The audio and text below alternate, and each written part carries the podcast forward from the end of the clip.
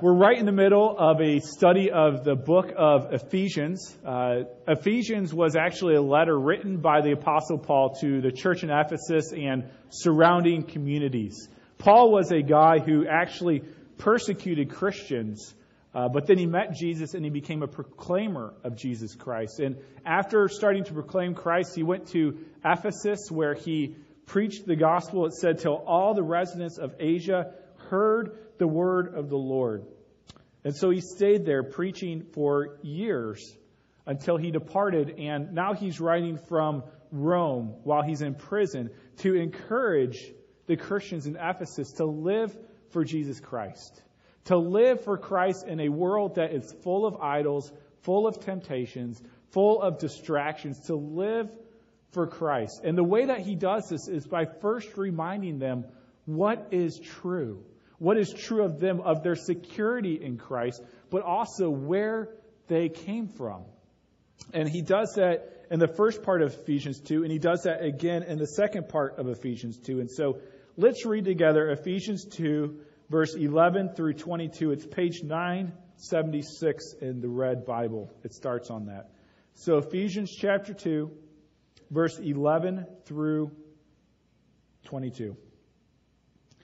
Therefore, remember that at one time you Gentiles in the flesh, called the uncircumcision, by what is called the circumcision, which is made in the flesh by hands. Remember that you were at that time separated from Christ, alienated from the commonwealth of Israel, and strangers to the covenants of promise, having no hope and without God in the world. But now, in Christ Jesus, you who once were far off have been brought near by the blood of Christ. For he himself is our peace, who has made us both one and has broken down in his flesh the dividing wall of hostility by abolishing the law of commandments expressed in ordinances, that he might create in himself one new man in place of the two, so making peace and might reconcile us both to God in one body through the cross, thereby killing the hostility. And he came and preached peace to you who were far off, and peace to those who were near. For through him we both have access in one spirit to the Father. So then, you are no longer strangers and aliens, but you are fellow citizens with the saints and members of the household of God built on the foundation of the apostles and the prophets, Christ Jesus himself being the cornerstone, in whom the whole structure, being joined together, grows into a holy temple in the Lord. In him you also are being built together into a dwelling place for God by the Spirit. Let's pray. God, we thank you for your word. We thank you for the church that you have died for, that you have loved, that you have laid down your life for. Lord, I confess I often take for granted what you have given to us in and through the church, Lord. And God, pray this morning we would be awakened to the beauty of your church. We love you and we praise, pray this in Christ's name. Amen. Many of you know uh, the Vasilievs. Where are they? Alex and Galina Vasiliev. Are they in here? There's Galina. They came from Moldova about 10 years ago to Green Bay, and they came in the middle of December. And so Alex gets here. He was telling me the story. He, he gets here, and he has on his suit and tie, and he's going to work, and he's riding the bus to get to work because he doesn't have a car. And so he's on the bus in a suit and tie, and everyone else is wearing the exact same outfit, not like him. But they're all wearing the same outfit, and what they're wearing are jeans and a green coat with a big G on it. And uh, for Alex, he has no idea what this means. He thinks it's G season or that this is like a Tommy Hilfiger thing, like a big G, and he's not exactly sure what it means. But what he found out very quickly is that if you live in Green Bay, if you grew up in Wisconsin, the expectation is that you would be a fan of the Green Bay Packers, right? And, we, and the reason why is because it's all around us. You know, if we look at the news, it's on the news. The Packers, if TV, sports coverage. It's in the newspaper. I mean, I don't know if there's a day that goes by where the Packers isn't on the front of the, the newspaper somewhere, somehow. The Packers are all around us, and the expectation is if you grow up in Green Bay, Wisconsin, or in West, Wisconsin in general, you will be a Packers fan, right? Well, it's a very similar situation with the Israelites. The Israelites were expected to become fans of the Lord God, to worship the Lord God, because they were raised in a community where God was spoken of, where God was talked about. God gave all these regulations in the Old Testament to point to Himself. They had to eat certain foods. They had to wear funny clothes with tassels, and they didn't have the letter G unless it stood for God, but they had funny clothes and all these things just to point to God. And so the expectation for the Israelites is that they would worship the Lord God. Now, Paul is writing to the Ephesians, and the Ephesians are not Israelites. The Ephesians are what he calls Gentiles. Basically, what a Gentile is, is a non Israelite. And so all of us in here, I believe, are Gentiles. And he's writing to Gentile Christians to show what God has done, how God has saved them and reconciled them, even though they were outside this community where God was talked about. In Ephesus, Paul tells them that God had done an amazing thing in rescuing them from their sin because they were outside the covenant community. They were in a, were in a community that's described here in verse 12. Look in verse 12 with me, if you would. This is the type of the commu- type of community that the Gentiles were in, that the Ephesians were in, that they were separated from Christ, that they were alienated from the commonwealth of Israel and strangers to the covenant of promise. And so God made these covenants, these promises with the people that He would send a Savior, that He would always be their God, and they would always be His people. But they grew up in an atmosphere where that was never taught. It was completely foreign to them. And so the expectation was that they would never know the Lord God. He goes on to say that they were having no hope and without God in the world. They had no assurance of God's love and God's redemption. This was completely unknown to them. You know, this is the case for all who do not know Christ. All who do not know Christ are without hope and without God in the world. And so this message is to all of us. God, Paul reminding us of what God has done. Twice in just verse 11 and 12, he says, Remember, remember what you were, and remember what God has done. And in verse 13, he says this, But now in Christ Jesus, you who once were far off, which was all of us apart from Christ, have been brought near by the blood of Christ. Have been brought near, meaning you've been brought into intimacy and so, what have we been brought near to? And we're going to see two things here. Paul says that we have been brought near to the people of God, and we have been brought near to the person of God. And the end goal of it is that we would become the place of God as His church. And so let's start by looking at being brought near to the people of God. Look with me in verse 14, if you would. It says, For He Himself, being Jesus, is our peace, who has made us both, being Jews and Gentiles, one, and has broken down in his flesh the dividing wall of hostility. The dividing wall of hostility. Uh, commentators aren't sure what Paul is talking about here, but they're all pretty certain that they think that he's talking about the Jewish temple. If you see here, and I get to use my laser pointer today, this is really cool. Um, this is the, the Jewish temple at the time, which was where the people of God gathered to worship God. And here you have, this is called the holy place. Um, this is where the priests worked. This is where the Israelites worshiped in here. Um, and then out here, uh, there's some steps coming down. I don't, right there you see some steps. But then this wall right here is a dividing barrier. And outside of this, there's more court there. And that's where the Gentiles worshiped. And what Paul is saying is that this was a dividing wall between the Jews and the Gentiles. It was a wall that was filled with arrogance for the Jews. That they were God's people, but the Gentiles weren't. And so that they belonged out there while the Jews were allowed to come in. On this wall, there was actually inscriptions, both in Greek and in Latin, that would say, if you come into this court unauthorized, you only have yourself to blame for your own death. And so, you know, you've seen signs, trespassers will be prosecuted, right? This is trespassers will die. And you only have yourself to blame. And so this wall was a dividing wall of hostility between the Jews and Gentiles. And really, it was just exactly what their cultures were like. The Jews didn't like the Gentiles, the Gentiles didn't like the Jews, and this wall just kind of accentuated that. Now, Paul knew the hostility of this wall firsthand. In Acts, uh, I believe it's 21, Paul comes in here into the temple, and I'm not sure where he was. He might have been in here. And he came in with a guy who was a stranger to people. Um, and people in the temple knew that Paul was a friend of Gentiles. And so Paul brings this man in. Everybody's assuming that this guy Paul brought in was a Gentile, which is a huge no no. And so the people actually beat Paul. God loves you. Bam. Right?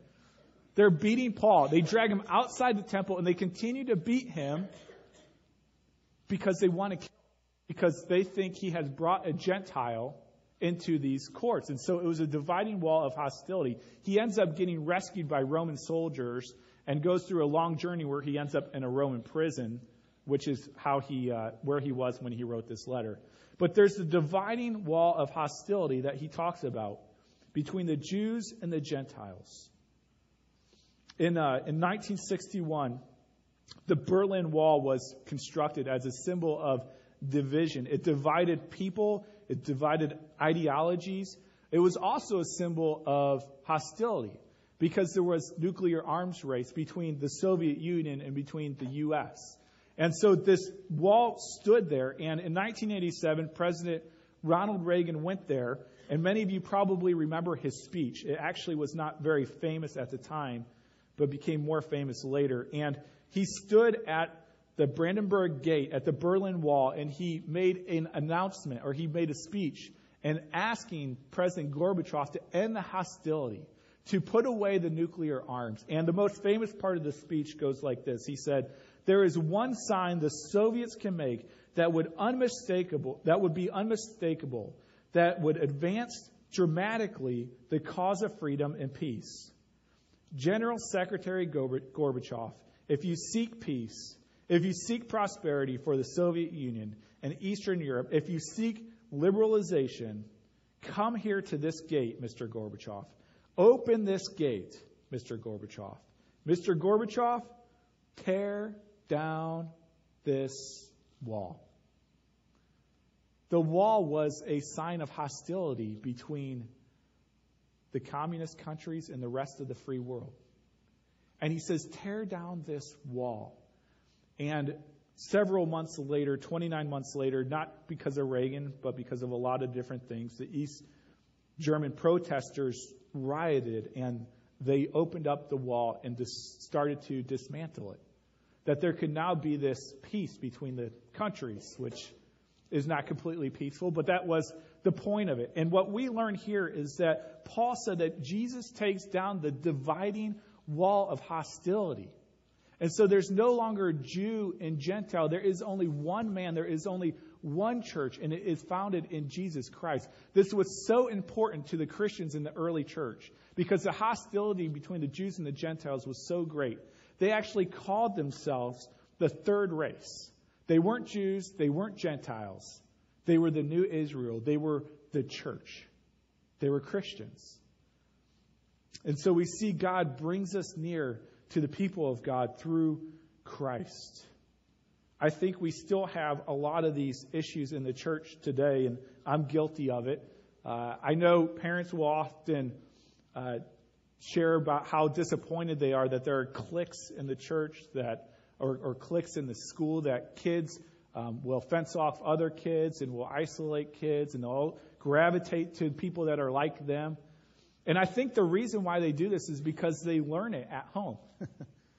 they learn it at home because the people that we have into our house, the people that we have into our lives, conform to our brand of Christianity, conform to our brand of life. We have people into our homes that are like us. And what Paul says here is that you are one in Jesus Christ in the church. And so there is not Jew or Gentile. There is not Presbyterian or Pentecostal. There is not woman or man. There is not Republican or Democrat. It is one church. And while we have distinctions and while we are not expected to see eye to eye on everything, we have far more in common than we have different. And he says, You are one in Jesus Christ. Jesus Christ died to bring us near to the people of God. And so maybe there are people in your past, people from other churches or this church, where there is frust- frustration between you and them. There is hostility. Christ didn't die for that. Christ died to bring the church together. Maybe there is someone you need to go and talk to because of what Christ has done and say, listen, I'm frustrated, I'm angry, but we need to talk this out because we are one in Jesus Christ. This is what happens here through Christ. We are brought near to the people of God. We also see that not only are we brought near to the people of God, but we are brought near to the person of God. And a matter of fact, because we are brought near to the person of God, is the same reason that we can be brought near to the people of God. Let me read here verse 14 and then I'll explain it a little bit. Verse 14 again, which we just read. For he himself is our peace, who has made us both one and has broken down in his flesh the dividing wall of hostility by abolishing the law. This is how he did it.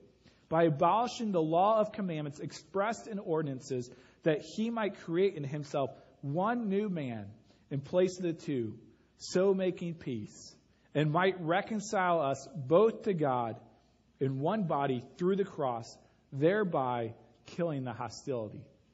And so, what Paul is saying here is there's hostility between Jews and between Gentiles. And this hostility has been broken because Jesus Christ on the cross broke the hostility between us and God. And because Christ has killed the hostility between us and God, we can now live at peace with brothers and sisters in Christ in the church. And so Paul says this is now who we are. We are united to Christ. We are united to each other. There is to be no longer hostility. One of the interesting things here he says is that the way that Jesus Christ joins us to one another, the way that Jesus Christ created peace, was by abolishing the law and commandments. Now, what does that mean? What does it mean that Jesus abolished the law? Well, he's talking about the law of the Old Testament, which was before Jesus, which was summarized by the Ten Commandments. I think most of us are very, very familiar with those. But that would be the summary of the law that Jesus is talking about. And he says that Christ has abolished the law. What does that mean? Does that mean that we no longer should love God, that we should no longer love each other, that we should no longer not steal and not cheat? The law is good. Um, that's, that's said throughout Scripture. David talks about it being as sweet as honey, more precious than pure gold. And so, what does it mean that Jesus abolished the law? It's not that we no longer obey it, but it no longer condemns us. You see, in the temple, there was actually a greater wall of hostility, a greater division of hostility than the Jew and Gentile one. Do we have it up there? Can you put up? There we go. Right here, this is the holy place. And this is in the middle of the temple. And right here, there's a curtain.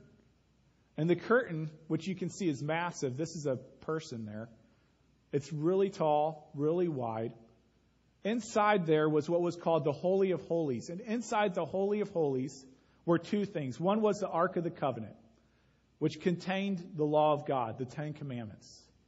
And it was a reminder to the people that they could not enter God's presence because of their sin and because of his holiness. The other thing that was in there was God himself.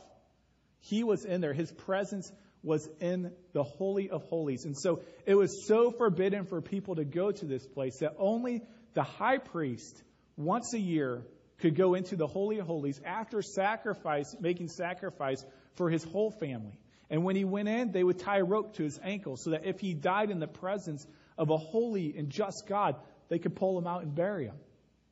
And so this play, this curtain here was a dividing wall of hostility, not between Jews and Gentiles, but between sinners and the God of the universe.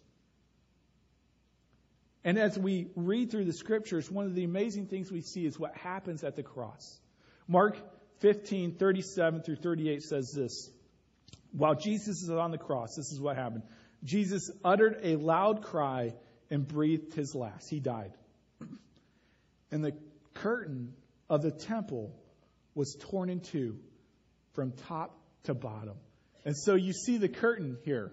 This curtain is huge, right? I mean, it's really tall, really wide, but it was also thick. This curtain was six inches thick. I mean, that's, that's a big curtain. And it was torn in two when Jesus died on the cross. What did this show us? It showed us that previously a God who was hostile to sinners now gave access to sinners.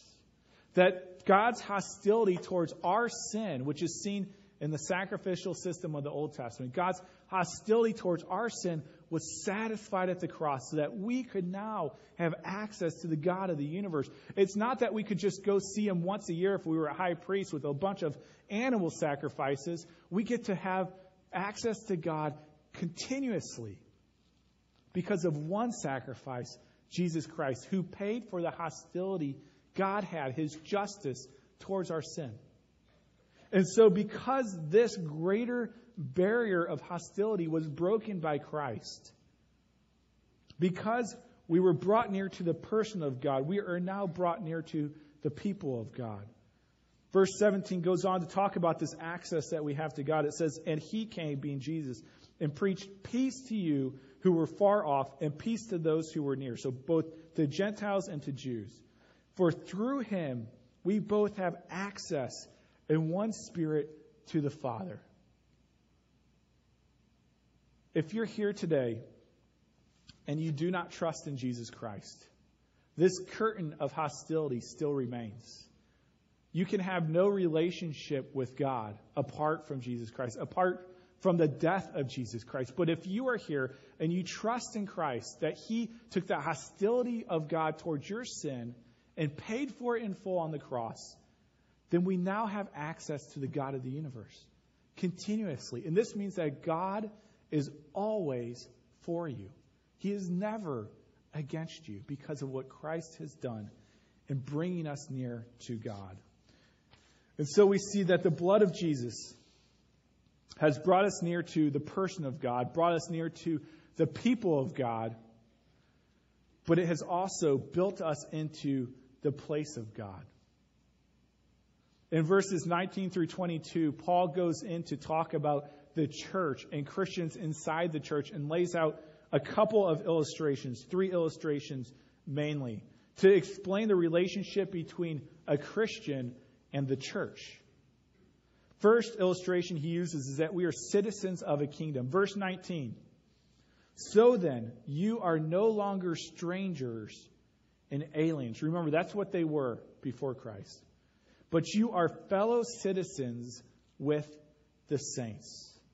And so Jews and Gentiles had a completely different citizenship. But what is being said here is that there is a new citizenship. There is a third citizenship. It is one as a child of God, one who has citizenship in heaven with God. It's not that we are primarily citizens of America. It's not that they're primarily citizens of Israel. It's that they were citizens of the kingdom of God, citizens of God's presence.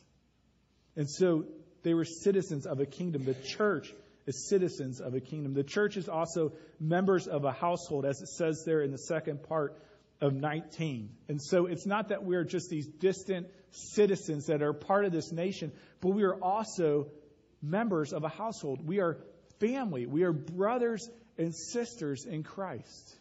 This is actually one reason why we put so much emphasis or encourage people to go to community groups. I know that not everybody can do it, but community groups is a place where we can be a family. A family doesn't just come together one hour a week to worship. A family does life together. Recently, a, a woman in the, in the congregation told me, she said, I have never felt connected to Jacob's Well until I finally connected to a community group. Because we're family. We do life together. And so we see we are members of a household. And finally, and Paul spends the most time on this one, he says we are stones of a temple. Paul gives the most detail about this specific one because it's so glorious and amazing. First, he lays out the foundation of this temple. In verse 20, he says, We are built on the foundation of the apostles and the prophets. And so the teachings of the apostles and the prophets is what he's speaking of here. But then Christ Jesus himself being the cornerstone. You know, if you want a durable house, if you want a house that will withstand earthquakes, withstand typhoons, what you need is a solid foundation. And what Paul is saying here is that we have a solid foundation. It is Jesus Christ and the Word of God. And this is what the temple of Christ Church is built upon. He goes on to talk about the walls, if you can picture this. So the foundation is Jesus Christ, but then the walls are being built. Verse 21 In whom the whole structure, being joined together, grows into a holy temple in the Lord. In him, you also were being built together. And so the walls of this temple are you and me. It's Christians throughout all history laid upon the foundation of the scriptures and Jesus Christ. And God is building this temple, and it's not done, it's growing. And so that is the walls of the temple. But finally, we see there is a content of the t- temple. There is something inside the temple, inside the church of Jesus Christ. And here it is in verse 22 In him you also are being built together into a dwelling place for God by the Spirit. You remember earlier, we talked about how the Spirit of God was in the Holy of Holies. That's where God reigned. And we had no access to Him because we were sinners. But now, through the blood of Christ, through Christ's death on our behalf, not only do we have access to God, but God now dwells in us, in His church. And so the God that dwelt in the Holy of Holies now dwells in the chief of sinners because of the blood of Christ. It's glorious. You know, in Green Bay, we don't have many folks that are unchurched who never grew up in the church or never went into the church. We have lots of folks that are dechurched, people who went to church and were kind of like, man, is the church really all that important? I mean, really, what's the point of going to church? But right here, Paul says, church is the dwelling place of God. God dwells in his people together, corporately. And so, what we learn is that church is something that is very important. And by church, I don't just mean gathering on Sunday mornings, I mean it's a community of believers, which, which really the pinnacle of it is meeting Sunday morning to worship God. Um, there was a, a couple of months ago, you remember I told you about how anyone who grows up in Green Bay is expected to be a Packers fan. Well, there's long shot Packers fans. This is this is what I mean. I got an email a few months ago from a friend of mine named Chris Vogel, and he said, "Hey, there's a guy down at Covenant Seminary. He really wants to go to a Packers game with his brother. Can you get tickets? And so I called people who got Packers tickets and we got him some and he came up. While we were tailgating before the game, uh, I asked him, his name's Andrew, I said, Andrew, how did you become a Packers fan? I mean, did, did you have, did your parents grow up in Wisconsin or do you have friends or family in Wisconsin? How did you become a Packers fan? And he said, no, no, it was, it was none of those things He said what happened is when I was in elementary school, my mom went to buy a coat. And uh, I was in North Carolina, and she did not like the colors of the Carolina Panthers. But she did like the colors of the Green Bay Packers. And so she brought a, bought a coat for me of the Green Bay Packers. And so I wore it to school, and I had to defend to all my friends, why was I wearing this? It's because I'm a fan of the Packers. There was no reason to believe that this kid in North Carolina would somehow become a Packers fan. But because his mommy likes green and gold better than black and turquoise, he became a Packers fan. He was a long shot to become a Packers fan. because he wasn't raised in a community of people that love the Packers. This is what Paul said was the case for the Gentiles. They were long shots to know the God of the universe, and yet God loves long shots. God loves all of us. All of us are long shots for knowing the God of the universe. And he says that he comes to those long shots, people like us, Gentiles. And he brings us near to the people of God. He brings us near to the person of God. But then he forms us into the place of God, his church. Let's pray. God, we are so thankful that you did not leave us afar, but you drew us near through, this, through your Son, Jesus Christ. You brought us into intimacy with him. We're so thankful, God. We know that we were long shots because we rebelled against you in our sin, but you, by your grace, drew us near to yourself. We are so thankful. We praise you for your grace. In Christ's name, amen. 1 Corinthians 11 23 says this For I received from the Lord what I also delivered to you, that the Lord Jesus, on the night when he was betrayed, took bread, and when he had given thanks, he broke it and said, This is my body, which is for you. Do this in remembrance of me. In the same way, also, he took the cup after supper, saying, This cup is the new covenant in my blood. Do this as often as you drink of it in remembrance of me. For as often as you eat this bread and drink this cup, you proclaim the Lord's death until he comes. As we come to the Lord's table, it is for those who are a part of the church of Jesus Christ. And you are only a part of the church if you trust in Jesus Christ, that he had taken the place for your sins, that God had carried out the hostility towards your sin on Christ. If you're here today and you trust in Jesus Christ, we'd encourage you to take and eat and be nourished by the body and blood of Christ. But if you're here today and you are not sure if you trust in Jesus Christ, we would encourage you to wait, to not take of it, because you are, we are told in scriptures that you will be judged more harshly by God. We're so glad you're here. We're so glad you're checking out who Jesus is, but this isn't for you. This is for God's church, God's people. And so we will take these and we will pass them around. Grab the bread, hold on to it. Grape juice will come by. Grab one of those and we will take together. Be nourished.